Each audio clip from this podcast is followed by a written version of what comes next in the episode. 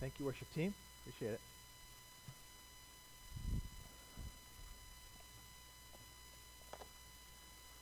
Well, good morning again. Hope you got your Bible ready and outline in front of you and, and open text open to Philippians chapter 1 as we uh, get back to our series, The Center of Joy, with our message entitled Only One Thing. Only One Thing. You know, Paul has challenged the Philippians as we jump back in to defend the gospel, to proclaim the gospel in our passage last week. And this week, he wants us and he asks us our, to have our lives highlight or adorn the gospel, you might say. Our lives, how we, how we live. As we wrap up chapter 1 today and head into chapter 2, which gets into some real familiar, probably, passages, and next week, even one of my favorite passages in all the Bible about Jesus next Sunday. Today we're going to hear Paul's challenge to the Philippians to be strong, to be courageous, to be bold and yet humble, all the while maintaining unity. A really clear unity. Really a good message for any Sunday, but even on Father's Day as we talk about being courageous and bold, yet humble, gentle and loving. The Christian's call has always been one to live life courageously and yet love humbly. And only the gospel really allows us to do that. Here's why it frees us to be bold because we know we're secure in Christ. We can't lose it or be lost. It frees us to be bold because we know we're secure in Christ. It makes us humble because we know we've been saved by grace alone, right? Not anything we've done or earned or merited. All of those things. But the gospel makes possible bold humility, bolder and yet more humble. Those things don't seem to go hand in hand. Or in our culture, boldness might be paired with uh, self confidence or self assurance. But the gospel makes bold humility possible. So this morning we're going to see that. How is that possible? As Paul has a desire to prepare the church, to get the church ready by challenging them to live a life worthy of the gospel, by standing and striving in unity and humbly loving one another. So, as I said, grab that outline. Hopefully, you have it open. I hope that helps some of you that are uh, learn by writing and learn by taking notes. If it does, grab it, use it. Hopefully, you got your text open as well uh, to Philippians 1 27. Well, Two years ago, I was all set to travel on a missions trip uh, to Haiti to teach there with a friend of mine who's been a, he's been a lifelong pastor and he is in kind of retiring later years, and yet he's been running this, this pastoral seminary in Haiti. And we were heading out to go teach some classes there to local pastors on the ground. And we were about three weeks from departure, three weeks from leaving when I thought, yeah, I'm to need my passport. Well, I went to look and I was like, yes, I've got it. Until I looked at the expiration date. Oh, it's like, it's every 10 years, I think? Yeah, 10 years. Kids is five, I think. Adults is 10, and we got it. We were first married, I think, to go on a, honeymoon to Ireland. I was like, oh, our 10 year anniversary just passed. Oh, my passport's expired. And I was three weeks away from the trip. So I was in a panic, to say the least. Uh, passport is so important, isn't it?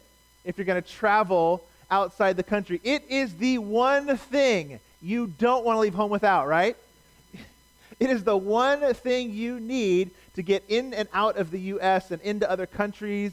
It is the one thing. I mean, the language on a passport itself conveys the gravity of that. Here's what it says The Secretary of State of the United States of America hereby requests, so formal, all whom it may concern to permit the citizen national of the United States named herein to pass without delay or hindrance, and in case of need, to give all lawful aid, and protection. That passport is important. It gives you the rights and the privileges and the protections of a U.S. citizen abroad. And there's only one thing that proves that when you travel abroad it's that passport, right? It's got your picture, it's got your, your information, it's got the, the seal of approval on it. Well, what I do? I applied for a rush passport, right? Paid the extra fee. I got it like, I don't know, it was like three days before I was supposed to leave it is. I wouldn't have gone on the trip, I guess, because it's the one thing you need. I got the one thing I needed. Well, today we begin there. Paul tells us only one thing. The one thing you need. The one thing that is so important for followers of Jesus Christ. So if he's going to start there, we should listen to him, right?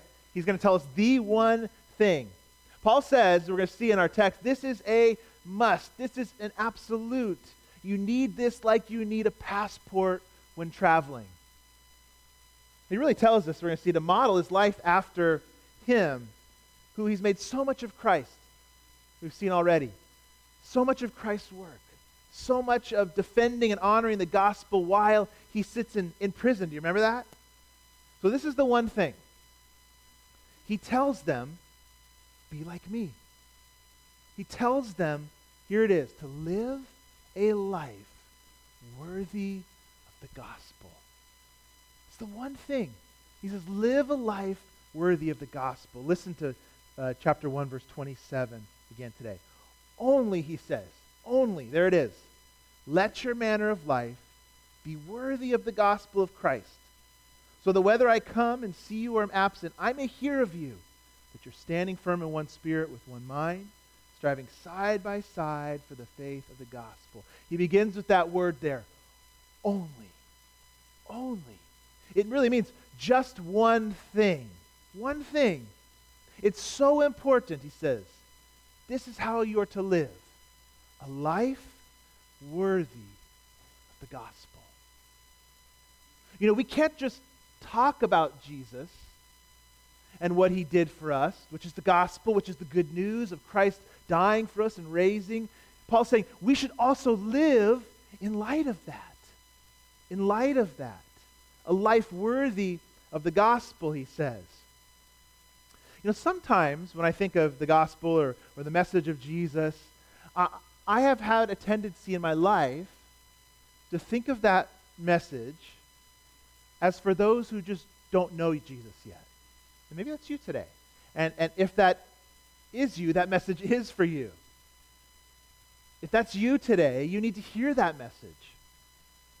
That you're in need of a Savior, that Christ is His name, that He came and He lived and He died a, a perfect life and a perfect death on the cross as payment for our sins, and He resurrected, proving that sacrifice, and through faith now, that's available to you.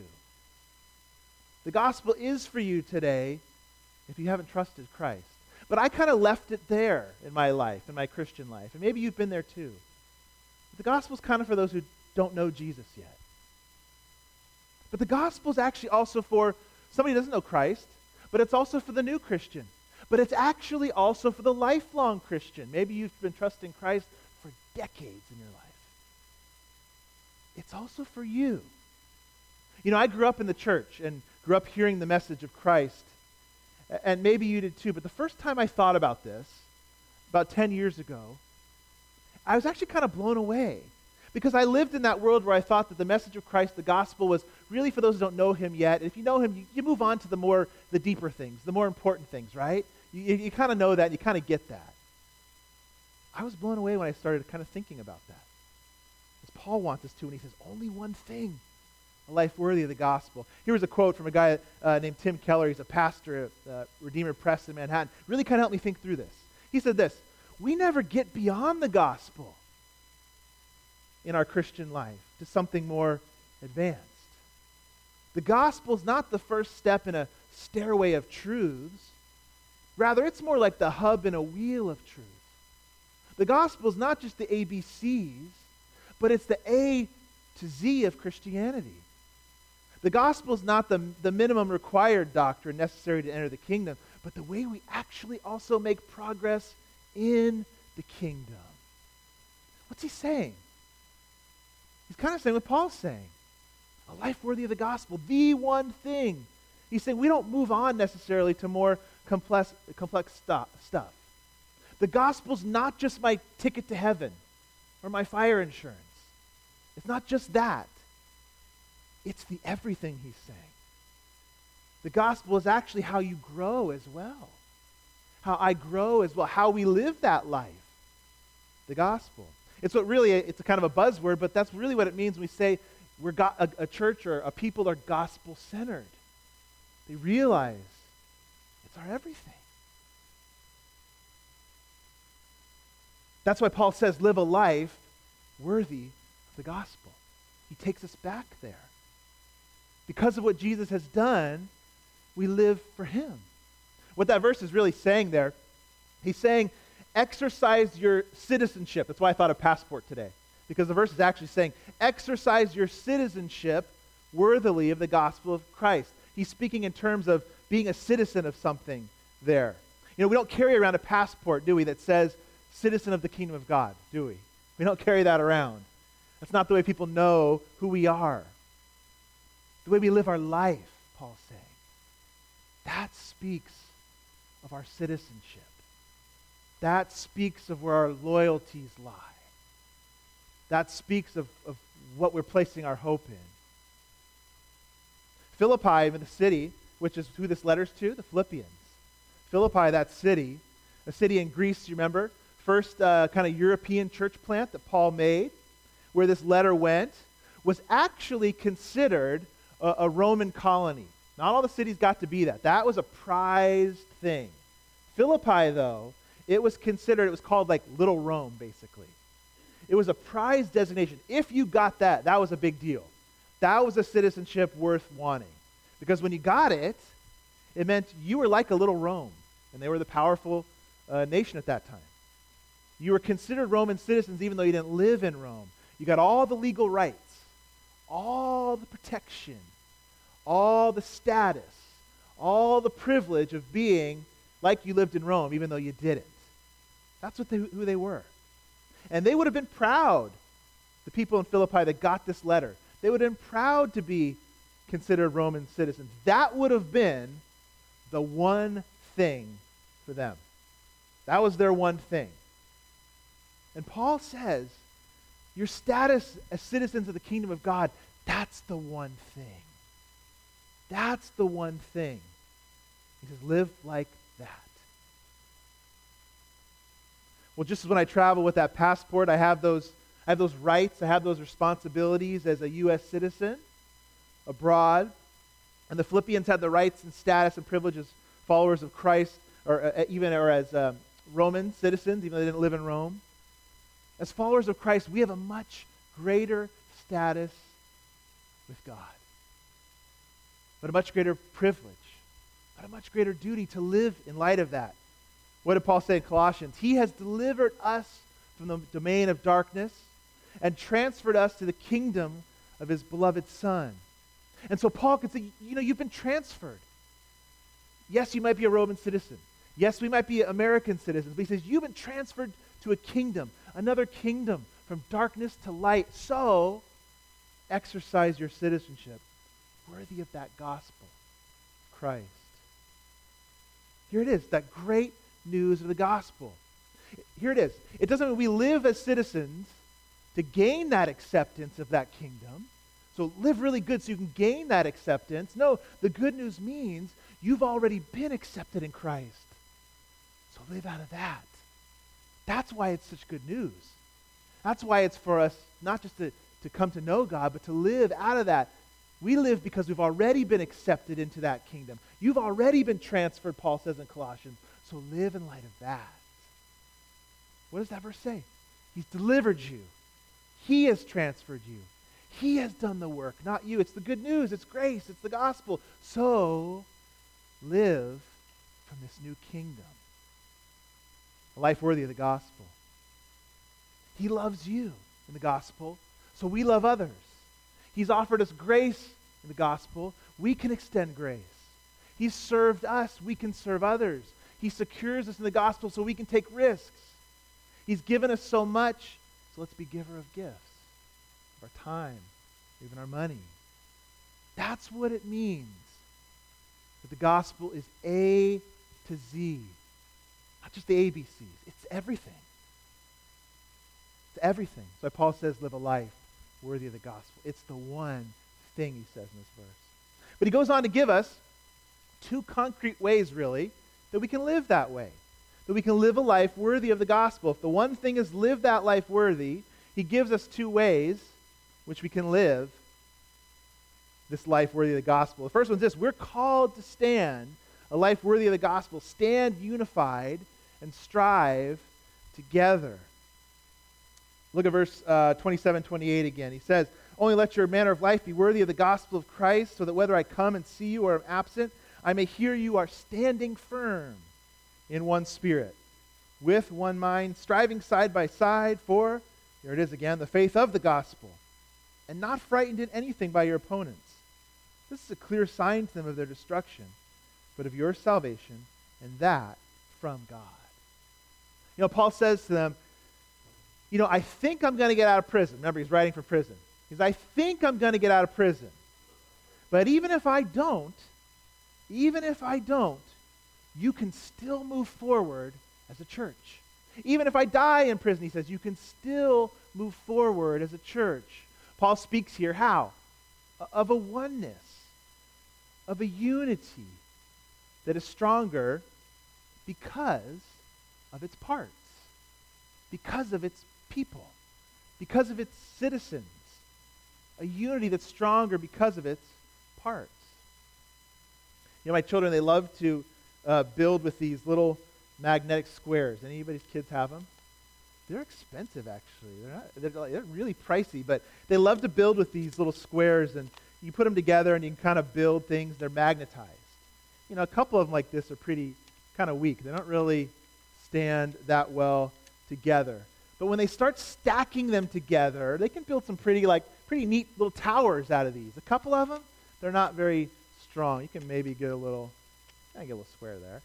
But they're not really strong when they're together, but they start putting them together. And you see in the picture there, they can build some pretty amazing structures out of these little magnet tiles. That's what Paul is saying. He's saying the church, we're more like magnets that stick together unified, being built and unified by his spirit. We're more like those magnets that stick together than just a bunch of kind of individuals bumping up against each other. We're more like magnets stuck together in unified oneness. And he places that unity in the Spirit in this passage here. One Spirit, he says. Because the Spirit of God is the architect, the one doing the building, the one making the structure, the one causing us to be born again living inside us, the one Spirit, giving us the power to live together as God's family. It's so encouraging. It means that God is the one doing the work here. God is the one uniting us. God is the one making us uh, sticky, like those magnets. That's encouraging. So he says, stand firm. He says, stand firm if attacks come from the outside against you, church. And like that magnet house there that's stronger when built than just a few of the blocks together, we're strong as we stand unified. There's strength there. What binds us together, though, isn't that we all happen to attend Bethany. What binds us together isn't maybe a common life stage you have in this room. What binds us together isn't even our, our common American citizenship, like those uh, Philippians, their Roman citizenship, or anything else. He says it's the one Spirit. It's the Spirit of God that binds us together. That's it. It's God's Spirit working out the gospel in our lives. That's what makes us stick like magnets. Christ purchased us, loved us, saved us, gave us a spirit. So Paul's saying, stand firm. That same spirit that raised him from the dead. God will work here. He is working here, and He's going to keep working here we stand united. And if we do that, Paul says it's going to play out not only in one spirit, but one mind. One mind in this church, or in the church even, the larger church. One mind, unified in mind, he says, which really means our inner life, our emotions, our inner thoughts, our desires, our decisions. There'll be a unity there unified in love for each other. Really is what he's saying. You think about marriages. Marriages, maybe in the, in the past or maybe even in Paul's time, there sometimes were a bit more of marriages of convenience or marriage for social climbing. Those can be really cold and lifeless. It's kind of why maybe we don't really do that as much anymore. But relationships in the church as well aren't to be like those kind of marriages, just out of convenience or, or, or social climbing. Paul says they're to be spirit empowered, spirit led unions of one mind, of one spirit, of, of one purpose. It's really the language of an athletic team or a military movement. The pastors are told, don't use too many sports metaphors. I guess Father's Day would be the day when you could, right? Uh, but uh, it really is that language of an athletic team or a military movement, but one that's full of love. One that's full of love. For what purpose? We stand unified and strive together side by side, Paul says in verse 27, for the faith of the gospel. But here's the thing that's our mission. If that's what we're called to, to stand unified for the faith of the gospel, we have to all agree on what the gospel is, don't we? We have to all agree on what it is we're here for. If I was to ask each of you in this room, or if I was to, we were to go out in the street and poll people and said, well, you know, what's the good news of Jesus Christ? What's, what's the gospel? You'd get a lot of different answers. And we may even in this room, a lot of different answers. You know, one of the first things uh, as, as pastor here is I'm going to have our leadership read uh, from elders to deacons, deaconesses, and the ministry staff. Uh, we're going to read a little book. You might hear, it sounds kind of simple, but the title is, What is the Gospel? What is the Gospel? It's a simple little book, but we're going to read it because we have to be in agreement on that, don't we? If Paul says we're living a life worthy of the gospel and we stand together, united for the faith of the gospel, we've got to all be in agreement on what is the gospel. So it's a simple title, but it's a really rich book full of all kinds of truths. So we can all be in agreement. What is the gospel, even? Because this is the one thing, the main thing Paul is saying the gospel and living for it. And if we do this, if we do this as a church, united, standing side by side for the gospel, courage will keep building. And people will see. People will notice. Not necessarily notice us, but Jesus Christ living in and through us. And Paul tells us how that will play out. Look at verses 28 through 30 this morning. When we stand side by side for the faith of the gospel, verse 28, and not frightened in anything by your opponents. This is a clear sign to them of their destruction, but of your salvation, and that from God. For it's been granted to you that for the sake of Christ you should not only believe in him, but also suffer for his sake, engage in the same conflict that you saw I had, and now hear that I still have. When the church is united, he says, standing side by side, without fear, he says there, under persecution, that becomes a sign, like a signpost, a big glaring, flashing neon sign in the sky when the church stands united when it faces persecution without fear. That's kind of challenging to me to think about that. How easy is it to fall into fear or timidity or to get a little anxious when you think about your faith? You think about living it out, you think about making decisions that aren't very popular. Can that is that possible? Can you and I live our daily life? Can the church live without fear? The word there actually means don't live like those that are scattered like uh, skittish horses. You ever seen like a stampede in a movie or maybe out on your ranch or farm, a stampede of horses? They just kind of, they just go and they're gone when they get scattered. He says, don't live that way. Don't live like those scattered horses that run. Can we really respond like that? If challenges come, can, can you respond that way in your life? I find it so easy in those moments where I want to either stand for the truth or speak something uh, that is truthful or right or stand or speak about Christ and my love for him that I can just get fearful. But here's what Jesus says.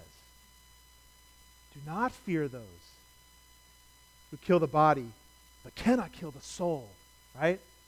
Rather fear him who can destroy both soul and body in hell. He says, Fear God more than man, is what Jesus is saying.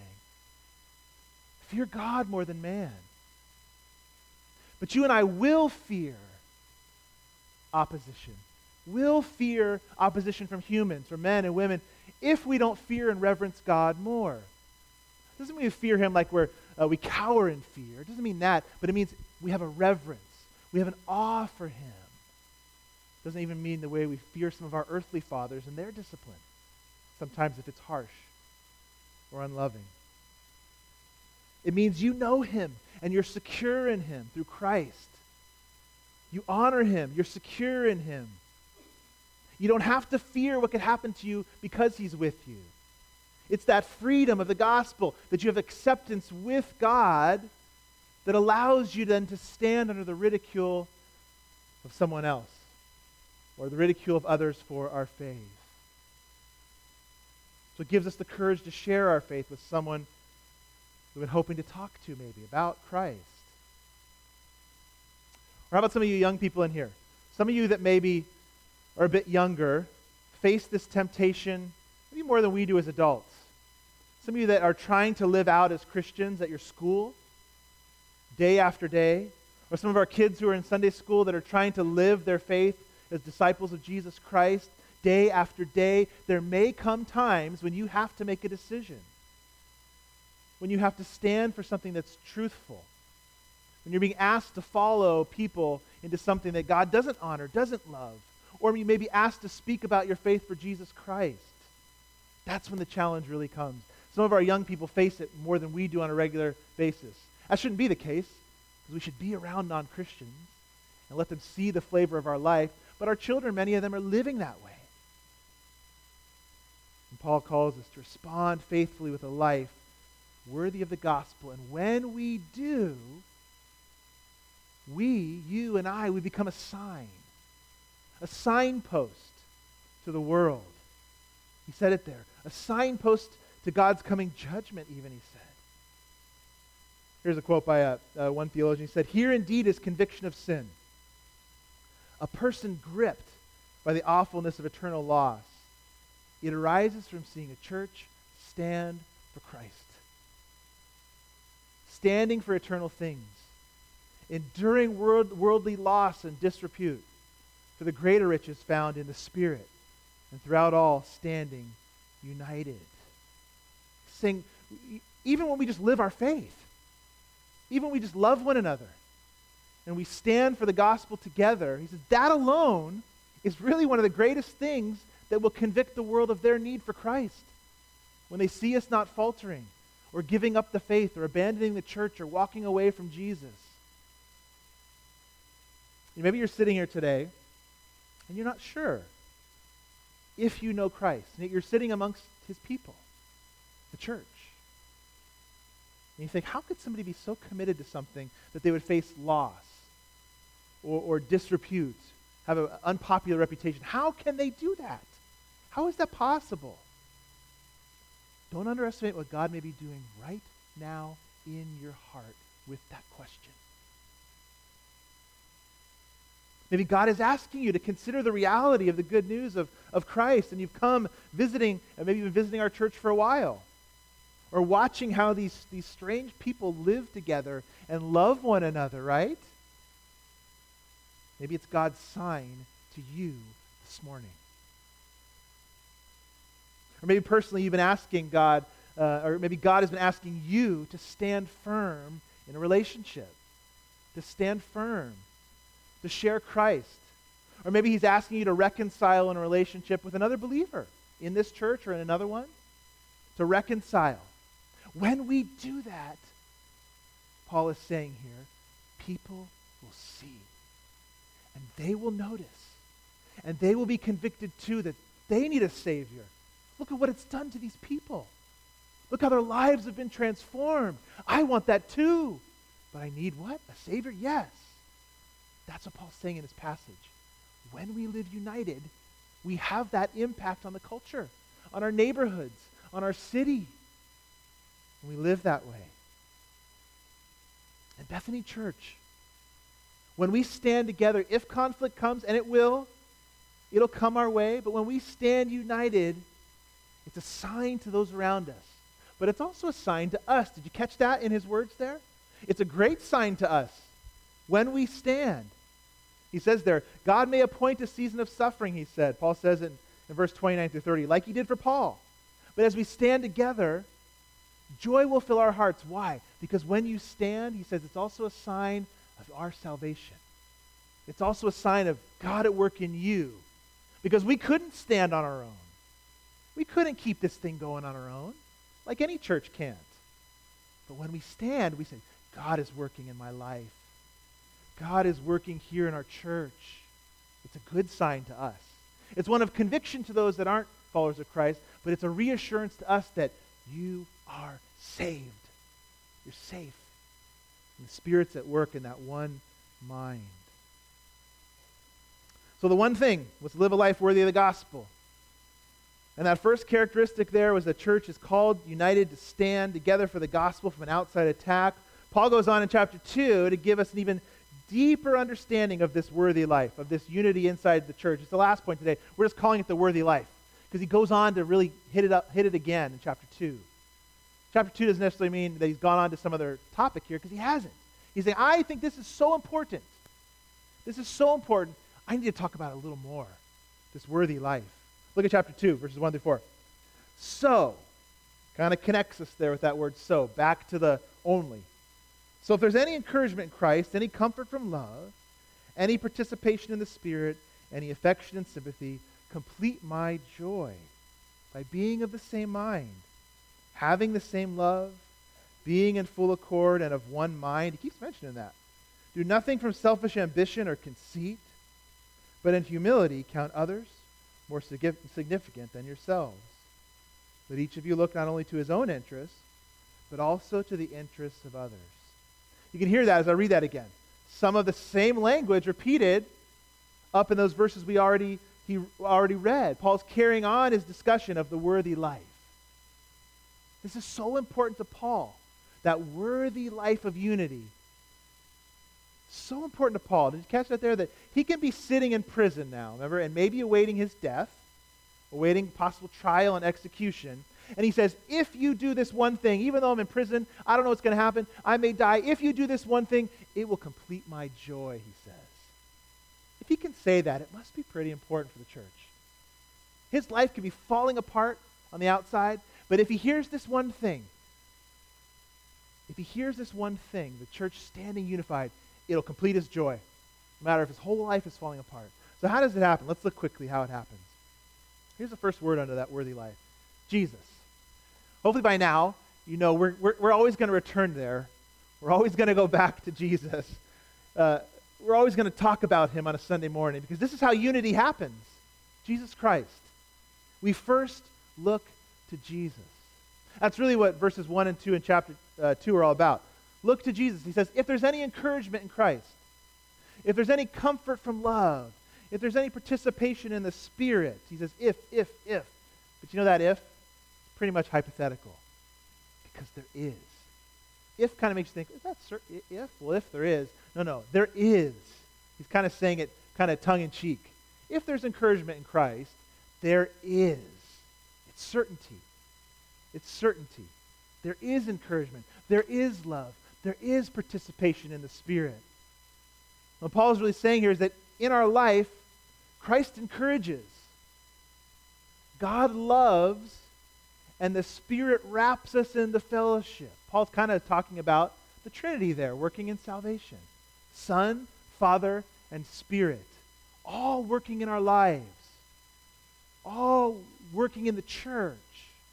He's kind of getting back to the gospel there. If there's encouragement in Jesus, if there's love in God the Father, if there's participation in the Spirit, he says, live this way. And Paul always does this. He gives us the gospel of grace before he gives us commands. He always does that in his letters. He talks chapters and chapters and chapters on what is the gospel, who is Jesus. Then he says, therefore, now go live this way. And he does it again here. It's another way of saying gospel centered, right? Grace, then the commands.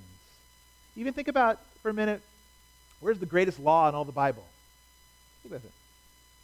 The Israelites, right? And the Ten Commandments. But you ever thought about this? Before God gave the Ten Commandments, what did he do for them? Delivered them.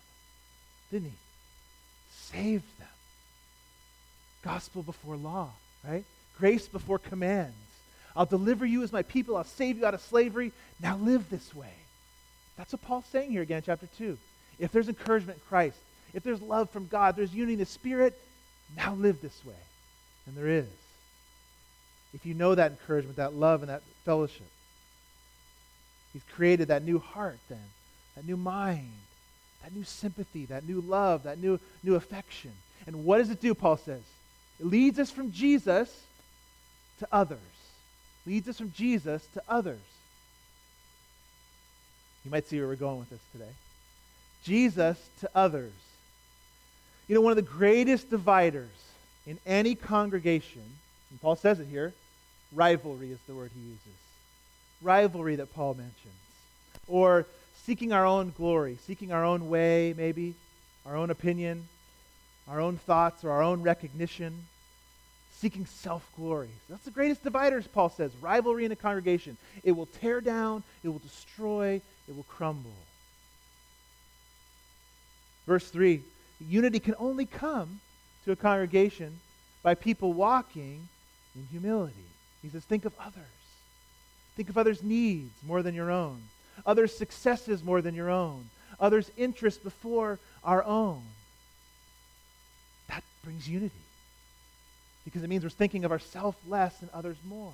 Paul says it this way in Romans 12 live in harmony with one another, harmony, peace with one another. Do not be haughty, but associate with the lowly. Never be wise in your own sight. Did you catch that? Harmony comes from humility. He says it there. Harmony comes from humility. Don't be haughty, which allows you to think of others. I love how C.S. Lewis describes humility. Sometimes we think of humility as I'm just going to have bad self esteem. I'm going to think horribly of myself because I'm a wretch, I'm a sinner, and we are. But that's not how you actually get humble. I love how he described it. He said this true humility is not thinking less of yourself, it's just thinking of yourself less. Does that make sense? You get that? It's not thinking less of yourself. God's not just saying to walk around daily beating yourself up because you're a citizen of the kingdom who's loved, who's cherished. True humility comes not just beating yourself up, but just thinking of yourself less, which leads us to think of others, doesn't it? And isn't that what Christ did? We're going to see that next week in our passage. Oh, we're going to see that. It's a beautiful passage. He thought of himself less when he could have come to earth and said, Give it all to me. He came and served and died, didn't he? And that's what changes your heart. That's what changes my heart. Not to think of my uh, less of myself, but to think of myself less and lead me to others.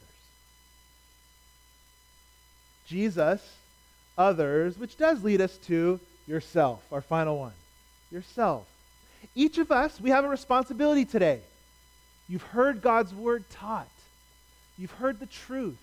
You've heard Paul's call. You've heard it all wrapped up into the gospel, though. We all have a responsibility to take assessment of our own heart and our own life as we considered today the, the one thing, the worthy life. You have a responsibility. Because the church moves forward, right, against uh, conflict from the world, as we seek to love others inside, at the bottom of that, we still are made up of people, aren't we? We still are made up of individuals. We're one body, but we're individually saved and knowing Christ. We have to think of ourselves. So if you haven't come to Christ today, here's my question for you why not? What's standing in the way? Come talk to me. Come talk to one of our elders. If you've got questions. And if you are a follower of Christ, here's our question What part are you playing? What part am I playing in the unity of, of Bethany Church? Or even the unity of the larger church? Let's think all the churches in our area. Where is God asking you to stand firm? Here's another one. Where's my pride still remaining? That rivalry is hiding in my heart. It's there. I have it. I have it. It's there. It pops up the great divider of rivalry and pride? Is, and here's the follow up question Is it keeping me from serving others? Then we look to Jesus, who we're going to see next week was the most humble of all. In the form of God, he was, he is, yet he emptied himself for us. Did you see what we did there? Jesus, others, yourself. What's the spell there? Joy. Yeah, our word there, joy. Jesus, other yourselves. That order too. It's kind of it's kind of, it's simple, I know, but it, it, it's good. Jesus, others, yourself. In that order. The one thing, a life worthy of the gospel that stands unified, striving together, looking for joy in Jesus, serving others as we look at ourselves. Let's pray. Father, we come to your word today, the word of truth, the word of hope, the word of life, the word of the gospel that Jesus Christ has saved and redeemed a people Paul gave us some challenging words today to live unified, to live together. Yes, they're challenging, but Lord, there, there is hope because we know Christ is raised from the dead, and his spirit now, the one that raised him from the dead, lives in us.